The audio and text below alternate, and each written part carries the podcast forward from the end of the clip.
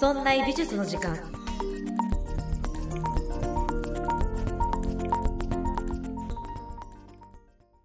美術を身近にするこの番組「そんな美術の時間」そんなプロジェクトラチがお送りいたします。さてさてご好評いただいておりますそんな美術の時間書籍化大人の雑学西洋画家辞典ですけれどもなんか私の友達から突然メールが来るみたいなことが最近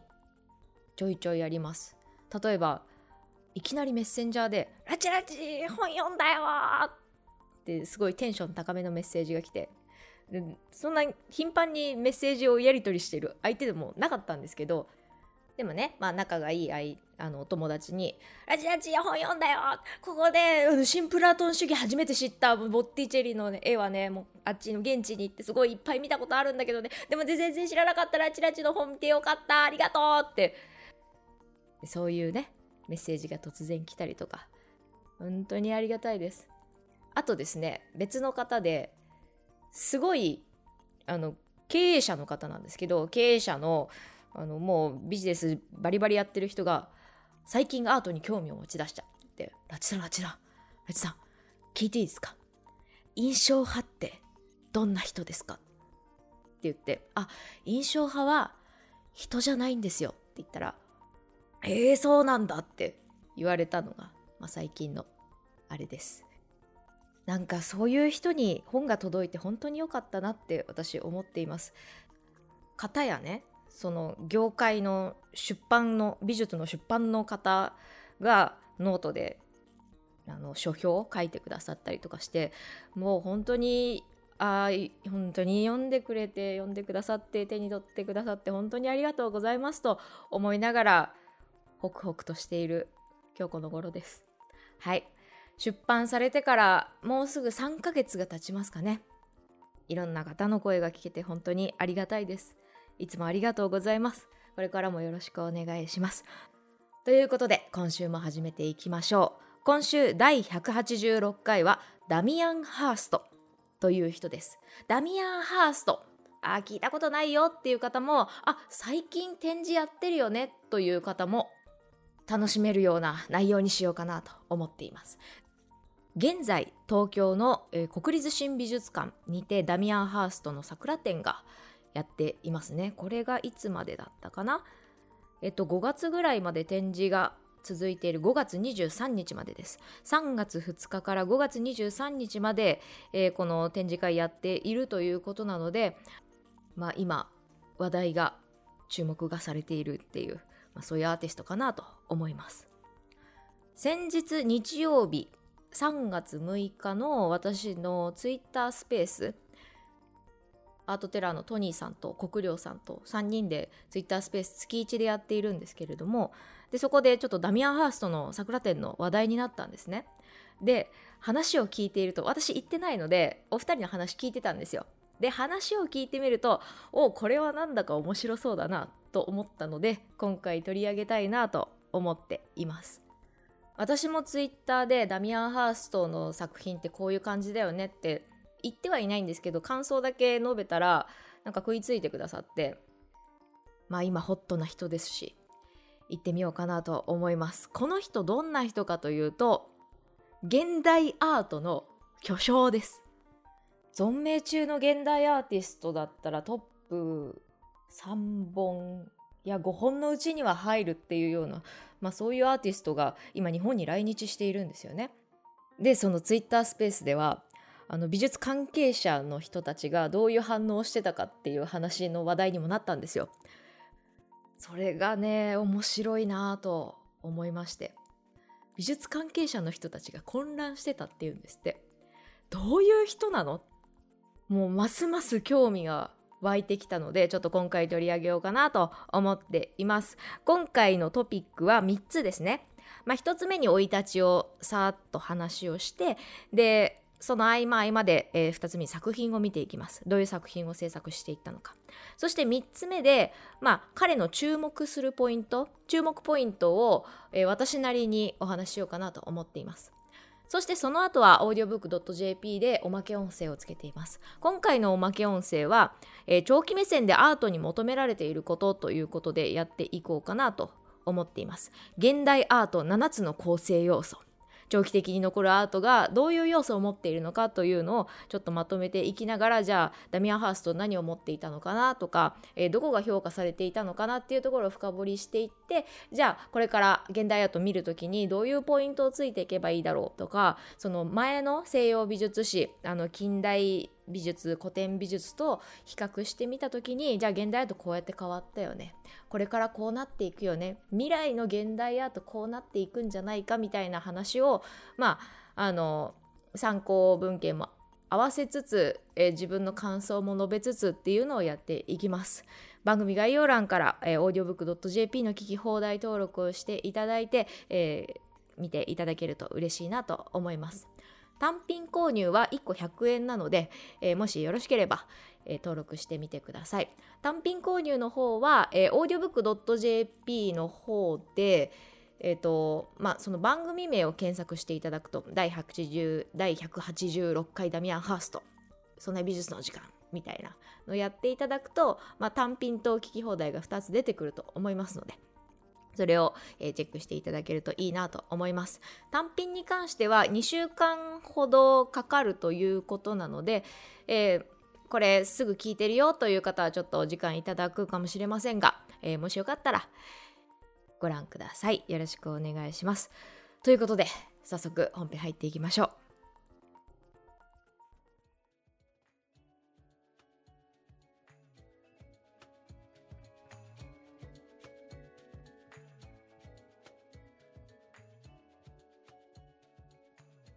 はい、ダミアン・ハースト、イギリス人ですね。1965年6月7日、イギリスのブリストルで生まれました。家庭環境はあまり安定とは言えませんけれども12歳でお父さんが家を出てしまってで自分自身はちょっと荒れた生活あの万引きをして逮捕されちゃったりとか、えー、そういう生活をしていたみたいですで10代ですごいパンクが好きだったみたいでパンク音楽が好きだったみたいでまあそういう少年時代だったよということお家がアーティストの家系だったとかではないのですが、まあ、アートの影響を受けたのはミドルスクールハイスクールの先生だったみたいです。どうやら先生が、まあ、演劇の先生がちょっと交流があったみたいででその時にあの先生があのオークションカタログを持っていたんですってでそういうところからアートに関心を持っていきで同時にアートとお金ということを強く意識していたそうです何かの展覧会じゃなくてオークションのカタログなのであの作品と値段がこう並列してついていたのを幼い頃に見ていたということだそうです。このお金の話ダミアン・ハーストでは欠かせない要素だと思います。ダミアン・ハーストの作品で、まあ、生と死っていうのをテーマにしていきながら、えー、それとは別でお金との関連というのも強く意識させるような作品を多く展開しています。まあその辺がねこの10代の頃のインタビューエピソードからもこう見えてきたのでちょっと面白かったなと思いました。そして地元の大学に通った後ロンドンに行ってで1986年20代になってロンドンゴールドスミスカレッジというところに進学します。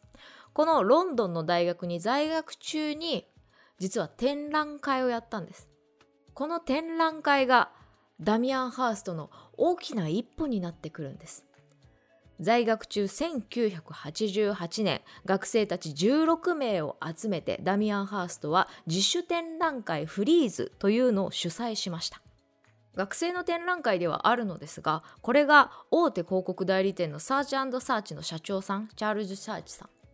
んに支援されたんですね。でこの支援されて展覧会ごと買うよって言って全面バックアップがついたんです。学生の時ですよ。いや羨ましいですね。日本だと何ですか、うん、大学の学生がやった普通の自主展覧会グループ展とかで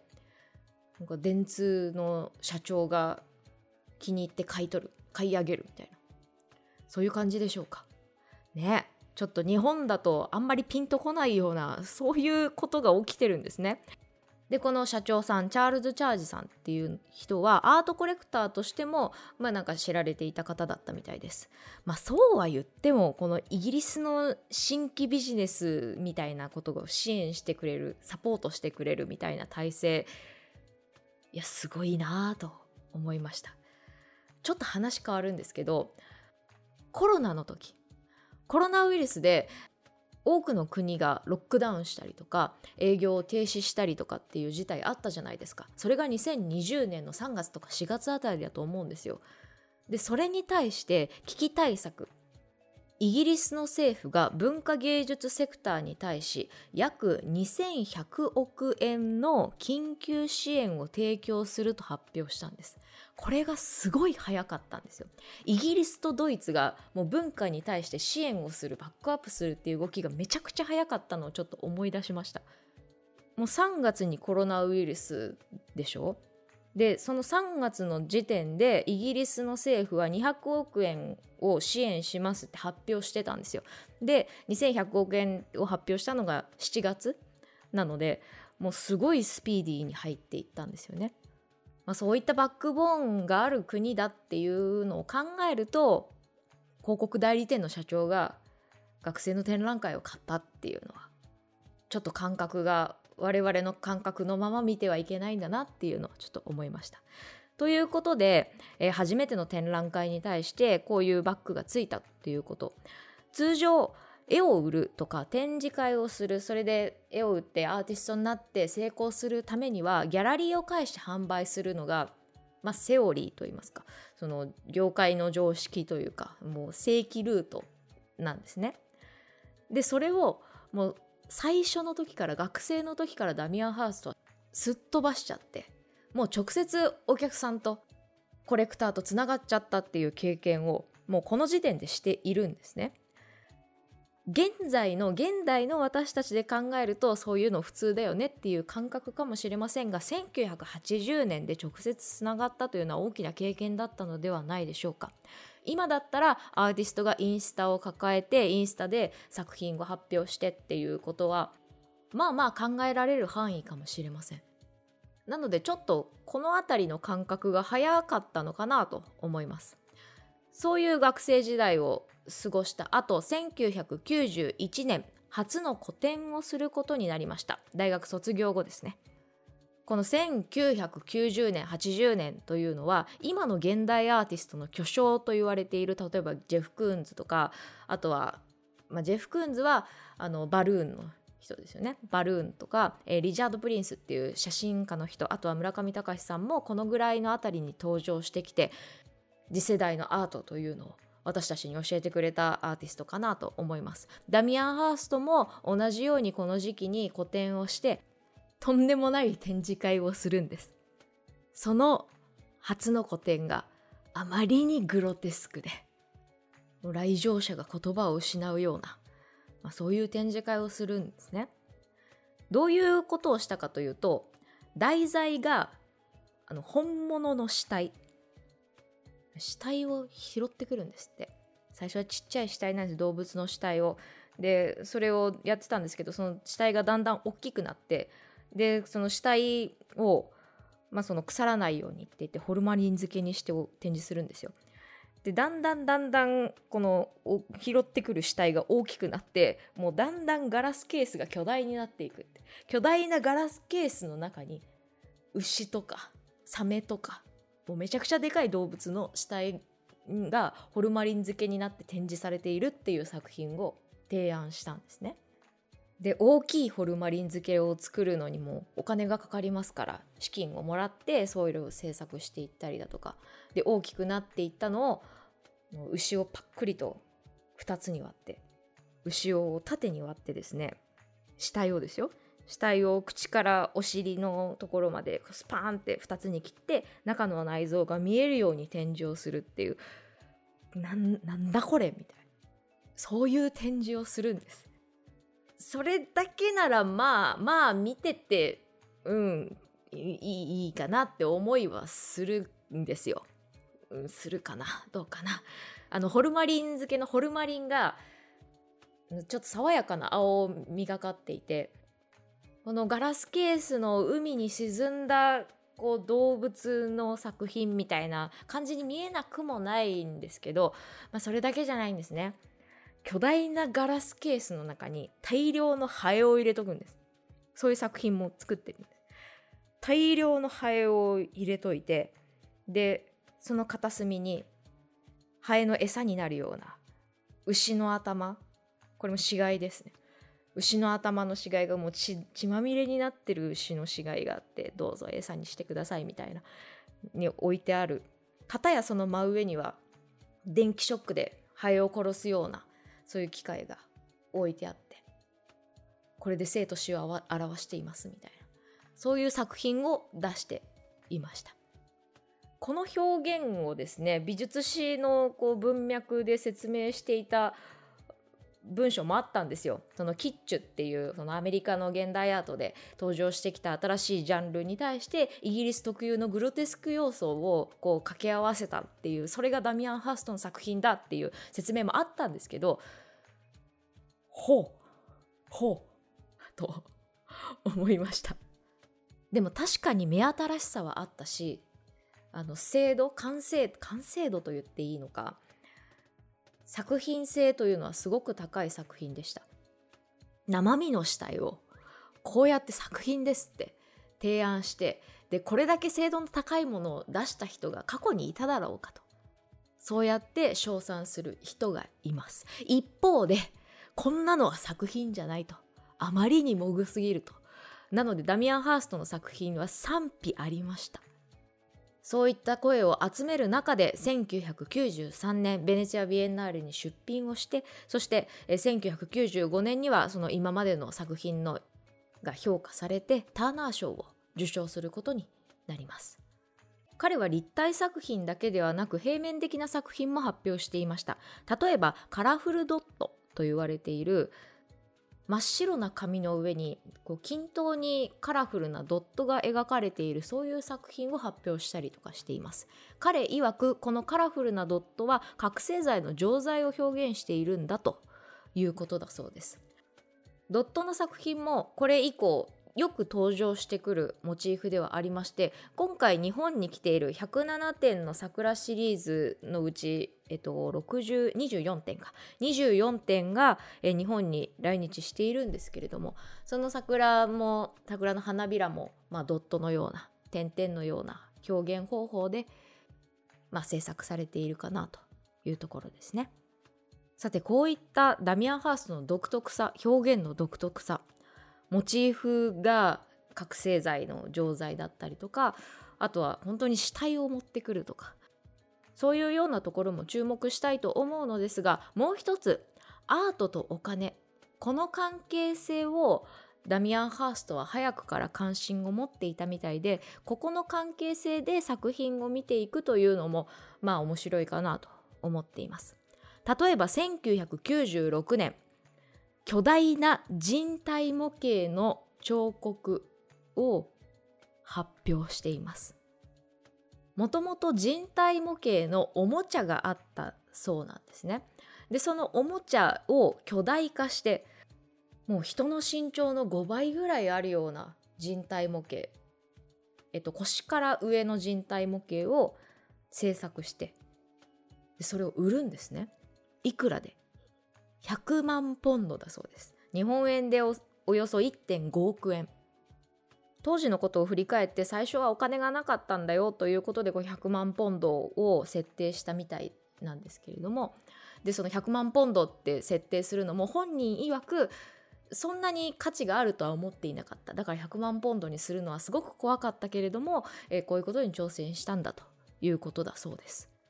このようにアートをお金にするということにすごく積極的に取り組んでいるアーティストではあるかなと思います。そして注目したいのは2007年。骸骨の作品です。神は愛のために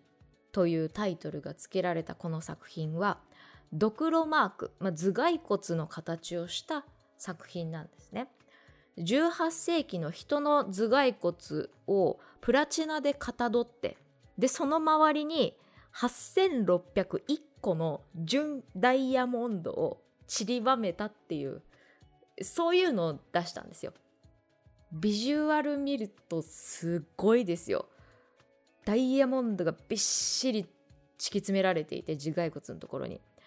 で額のあたりにはもう大粒のダイヤが最後の1個が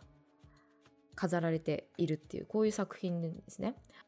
でこれは死をテーマにしているんだということで、まあ、彼のアイコンである、まあ、ドクロというのを活用しているみたいです。でこの作品を制作して何をしたかというと彼オークションをハックしたんです。芸術家の正候補って、まあ、ギャラリーに行ってでギャラリーが売ってくれてでその買った人ギャラリーで買った人がセカンダリーマーケットっていうオークションに出してでオークションで落札されていったのがその元の購入額よりも高くってっていう風にだんだんだんだん値が値段が上がっていくっていうシステムなんですけれどもダミアン・ハーストはそもそも画家がギャラリーに絵を売ってもらうっていう感覚がなかったみたいなんですね。それは学生の時に直接お客さんになるような人とつながったっていうこともありますしやっぱりお金に関してアートをお金にするっていうことに関してすごく、えっと、彼がビジネスマンだって言ったりしているところがまあそのアーティストと違うところかなその我々がアーティストってこういう人だよねっていうこのイメージとダミアン・ハーストが違うところかなと思うんですけれどもじゃあそのオークションをハックするためにはどうすればいいかと。で彼はオークションに直接作品を持って行ってでそれを売るんです。私が作った本を直接セカンダリーマーケットに持ってくみたいな直接ブックオフで売るみたいな本屋で売らずに直接ブックオフで売るみたいな。本で例えるとすごいよくわからないですけど。でそういうことをやったのが、まあ、このダミアン・ハーストなんですね。じゃあその企画に対してどういう作品を出力したかって言ったらただ単に絵を描きました。ではなかった。彼のインタビューで言っていたこととしてアートの価値ってどこにあるのかがまるでマジックのようにまるで錬金術のようにアートがお金に変わるんだと。その魔法とか錬金術とかっていう言葉を使っていました。絵画作品が何であんなに高くなるのか。原価で考えたらただ単に布張りのキャンバスですよ。それがなんで何億何百億になるんだ。それはもう魔法なんだよ。そういうふうに発想をしていってじゃあ原価が高かったらどうなるんだと。でできるだけ原材料が高いダイヤモンドを使ってでそれも8,000個以上のダイヤモンドを散りばめてでオークションに出すんです。結局このえっと、制作費33億と言われている、えー、この作品が、えー、落札価格120億円にまで値がつくようになりました。そしてダミアン・ハーストの、まあ、最近の作品といえば NFT アートに対しての作品です。ザ・カレンシーっていう通貨ってなんだ？お金ってなんだ？というのを、まあ、思わせるようなそういう作品を発表いたしました。これが去年かな？ちょうど半年ぐらい前だったと思います。2021年の7月とかに発表されていました。何かというと1万枚の手書きのドット絵の作品です。大きさは A4 紙ぐらいかな？ちょっと厚めのそういう紙にドット絵が1万枚ハンドメイドで制作されているという作品です。1万枚一つ一つちょっとずつドットが違ったりとか透かし技法が入っていたりとかそれぞれ工夫がされていて1万枚制作してそれを発表しました。じゃあこれをどうするか。彼この作品作って何がしたかったかというと NFT に対して言及したかった。購入者はこのドットの作品ザ・カレンシーをペーパーで買ってもいいし NFT アートとして買ってもいいよ。ただし NFT アートで買うんだったらこのペーパーの方を破棄するし逆もしかりだよというふうに発表しました。あなたはどっちを買いますか？という作品です。これ前回番組でもお話ししましたね NFT アートの話で。これに食いつくスピードもすっごい速かったですねダミアン・ハースト。他のアーティストはじゃあ NFT アートを使って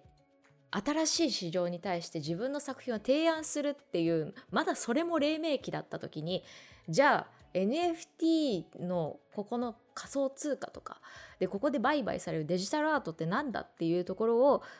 まあ、こう考えさせるような本当にもう普段からここのお金とアートっていうことに対してアンテナを張っていたからこそこれが提案できたのかなと思います。じゃあ彼がお金に執着していたかと言ったら、まあ、お金が欲しいわけではなかったみたいです。そして NFT アートも否定したいわけではなかっただそうですね。どちらもアートであり NFT も物質的なアートもどちらも平等であると物質的なアートを破壊しても NFT を破壊しても構わないという考えをまず受け入れられなか受け入れなければならなかったというふうに、まあ、すごい俯瞰して喋っている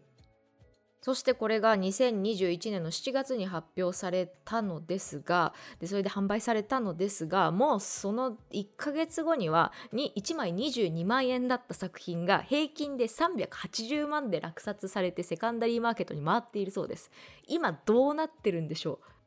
う？恐ろしい。彼がアートのことを錬金術と例えたのもまあ納得がいくかなと思います。さあ以上で彼の生い立ちそして作品を振り返っていきました。私なりの注目ポイント彼のダミアン・ハーストの作品をどういうふうに見たらいいのか。これは私の感想ですがダミアン・ハーストは何を作ったか以上に何をやったかが大きい人だなと思っています。これ私ツイッターでダミアン・ハーストって YouTuber っぽいっていう比喩の仕方をしたんですよ。ちっともいいねつかなかったんですけど。彼が自分のことをビジネスマンと言っている感覚で、まあ、YouTuber っぽいっていう話をしたんですね。圧倒的企画力圧倒的インパクト。そしてそのこの時代に合った合わせたアプローチの仕方。これがある意味でアーティストらしくない表現だなというところを思っています。美術のアートの値段のつき方ってまあ、いろんな文脈があると思いますし、まあ、そこに乗っかるっていうところあると思うんですけど究極美術になんでお金がつくかって言ったらお金持ってる人が買ってるからだと思うんですね。お金持ってる人がこのアーティスト欲しい買うって言って買ったら、まあ、成立するじゃないですか。でそういうのが、まあ、基本の売買だというところがあってじゃあ美術って作品数が少ないから値段が上がるよねとかそういうふうに展開していくと分かりやすいなと思っているんです。ただ他の商品他の製品と大きく違うのはアートは寿命が長いところなんです。売りたい人がいて買いたい人がいてでそれがマッチングしてでそのお金持ってる人が買うっていうことを何回も何回も繰り返さなきゃいけないのが他の製品と違うアートの特徴だなと私は思っています。なので長期的に見て50年先の人がこの作品を買いたいと思うか。100年後の人200年後の人がこの作品を買いたいかって思うかどうかがアーティストアート作品にとってすごく大事なところだとは思っているんです。じゃあ200年後の人が買いたいと思うためには全く無名の人200年先の人がこの人誰何言ってるのってなったら買わないじゃないですか。わざわざね。もう200年後って言ったら多分値段も高騰しているでしょう。だったら現代アーティストを買った方がいいかもしれない。そのとその時の200年後の現代のアートを買った方がいいかもしれない。じゃあ200年後の人が買いたいと思うためにはそれが説明できるほどの人かあるいは作品かっていうところが大きなポイントだと思っていて時代の分岐点歴史の分岐点に立っている人なのかがすごく重要な要点だと思っています。寿命が短いから悪いとかっていう話でもないと思うんですけどじゃあ長く愛されるためには時代の分岐点にいなければいけない。ダミアン・ハーストはどうか。この時代時代の分岐ですよね。インターネットが登場してきて世界がどんどんフラットになっていって資本主義で作られたオークションシステムっていうところにだんだん陰りが見えてくる。あるいはハーストが作った。そして NFT 黎明期超黎明期の時にダミアン・ハーストがあるいは作品が何をしたか。それを後押ししてくれる圧倒的企画力。そしてそこにあった作品独自性。そして後の人に影響を与える存在。えっと、ダミアン・ハーストの後に、えー、ヤング・ブリティッシュ・アーティストっていうこの若手の集団が結成されたりとかあとはイギリスでバンクシーが登場していったりとかしていきますけれどもダミアン・ハーストがもうすでに、えー、若手のアーティストに影響を与えているというところからこの構想の仕方そして、えー、出力したもののクリエイティビティの高さが伺えるのかなと思っています。さてそういった中でじゃあ今回日本に来てますからね。世界の巨匠ダミアン・ハーストがぜひ行ってみるといいのではないかなと思っています。もちろん私たちが慣れ親しんだ桜のテーマですからもっと素晴らしい作品完成度の高い作品はもうたくさんあると思うんです。で個人的にはその私日本が大好きですからそういう方がいいな桜はこういうの方がいいなっていうこの自分の好みはあるんですけど彼が何をしたのかちょっと耳を傾けてみるのもいいのではないでしょうか。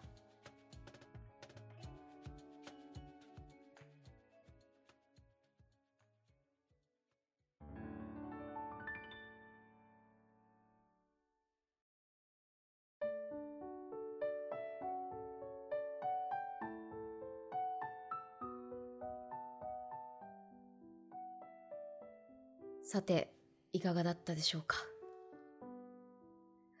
先週186回ちょっと戦争画の話をしたんですけれども冒頭のウクライナの侵攻の話をちょっと編集したりとか YouTube の方では大幅にカットしたりとかいたしました。その上で、まあ、ちょっと間違っているとかあの表現がちょっと偏っているとかっていうご意見もあるかと思いますがそれも含めてコメントいただけたら嬉しいなと思っています。これ以上、えー、現状現在起きていることに関して、まあ、言及することをしませんがご了承いただけたらいいなと思います。ということで先週かなり重い話をしたので今週186回はめちゃくちゃ軽いことしようと思ってはいたんですけどとダミアン・ハスとやりたくなって急いで変えました。来週こそずっと温めてた人をやりたいと思いますのでよろしくお願いします。温めていったと言っても、まあ、まだまだまだ調べなきゃいけないことはあるのでまだまだ取っかかりが遅いんですけど次は次こそはやりたいなと思っています。よろしくお願いします。さて今週も、えー、西洋画家辞典にいただいたレビューを読みしたいと思います。もういい加減やめようかな。読むのやめようかなと思いますけれども、ぜひこれ以降もレビュー書いていただけたら嬉しいなと思います。あの、この役に立ったボタンを私、すごい押しに行ってるので、あの、押させてください。このボタン。ポチポチポチと。よろしくお願いします。さて、お読みさせていただきます。かよちゃんさんからいただきました。ありがとうございます。美術音痴にもわかりやすい。美術は嫌い、苦手。歴史は好きという私にとって、画家や芸術家というのは縁遠い存在でした。でも、画家のバックボーンを知り、歴史的な背景がわかると、これが不思議と身近に感じられるような気がしました。この本がシリーズ化することを願っていますといただきました。ありがとうございます。シリーズ化するためには売らなきゃいけないですね。そうだ、あの、今週かな ?3 月7日の読売新聞の夕刊にも特集させていただきました。ありがとうございます。新聞載っちゃったよ。ちょっと、ちょっとそわそわしましたね。ありがとうございます。頑張ります。さあ、そして、千秋さんからいただきました。ありがとうございます。古典美術を楽しみ方を知らない人はまずこれ。すごくわかりやすくて楽しい本でした。古典美術って難しいとか堅苦しいって思っている人には、まずこれを読んで楽しさを知ってほしいですね。見終わったらきっと美術館に絵を見に行きたくなります。ところどころ入る芸術家たち似顔絵イラストも程よいゆるさで可愛いといただきました。ありがとうございます。見終わったらきっと展覧会美術館に絵を見に行きたくなりますとありますのでこの方は美術館によく行かれている方かな？そういう方にも手を取っていただけて手に取っていただけて本当にありがとうございます。他にもですねあのこの書店で平積みされましたとかメールくれたりとかあと新聞もなんか写メ送ってくれたりとか今写メって言わないんですかね？もう本当にありがとうございます。私は美術の業界業界ってというか全部の業界って全部垣根がない方がいいと思っているんです。なのでこのアートとかもう絵画の世界というのもいろんな方に知ってもらいたい。その方が作家が救われると思っているんですよ。絵を欲しいって思う人の数が増えたらアーティストをもっと食べていけるなと思っているんですよね。あとは美術館に行きたいと思う人が少しでも増えたら美術館も盛り上がると思うんです。もしかしたら大きく広告を出さなくってもある程度お客さんが来るかもしれないですしそれにアートって現代アートってもう新しい人を呼ばないとどうなっちゃうんだろうって思ったりするんです。その辺の話はちょっとオーディオブックで今日話そうかなと思っていた内容なのでまあよろしければオーディオブック聞いていただきたいんですけれども業界はフラットな方がいいそう思ってそう信じて発信してきました。おかげさまでいろんな方々に美術館に行く人行かない人苦手だよって思ってる人詳しい人その道で仕事している人印象派のことを人だと思っている人そういう人たちに手に取っていただけたなと思います。規模はねそんなに大きくないかもしれないですけどこれから大きくしていきたいですし私にできること何かなと思ったりもしています。皆さんはいかがでしょうか？もしよろしければメールいただけると嬉しいです。そんな美術の時間では皆さんからのご意見ご感想などメールをお待ちしております。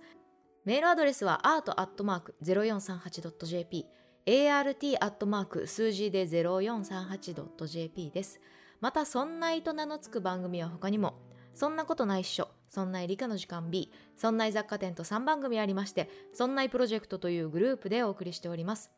そんなプロジェクトにはウェブサイトもありましてそこから今配信中の番組や過去に配信していた番組を聞くことができます。URL はそんない .com sonnai.com となっております。また Twitter もやっていますのでそちらの方はそんない P で検索してください。また、そんないプロジェクトでは、ボイシーの発信もしています。詳しくは、えボイシーのアプリをダウンロードしていただき、そんないボイシーで検索してみてください。私の個人ツイッターや YouTube チャンネルなどもありますので、番組概要欄にリンク貼ってあります。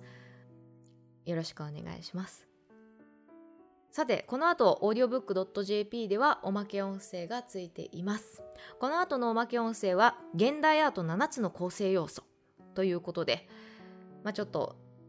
無料版の続きのお話をしていこうかなと思っていますので、えー、audiobook.jp でお聞きの皆さんは引き続きどうぞよろしくお願いします。それではまた来週木曜日お会いいたしましょう。そんな美術の時間、そんなプロジェクトラチがお送りいたしました。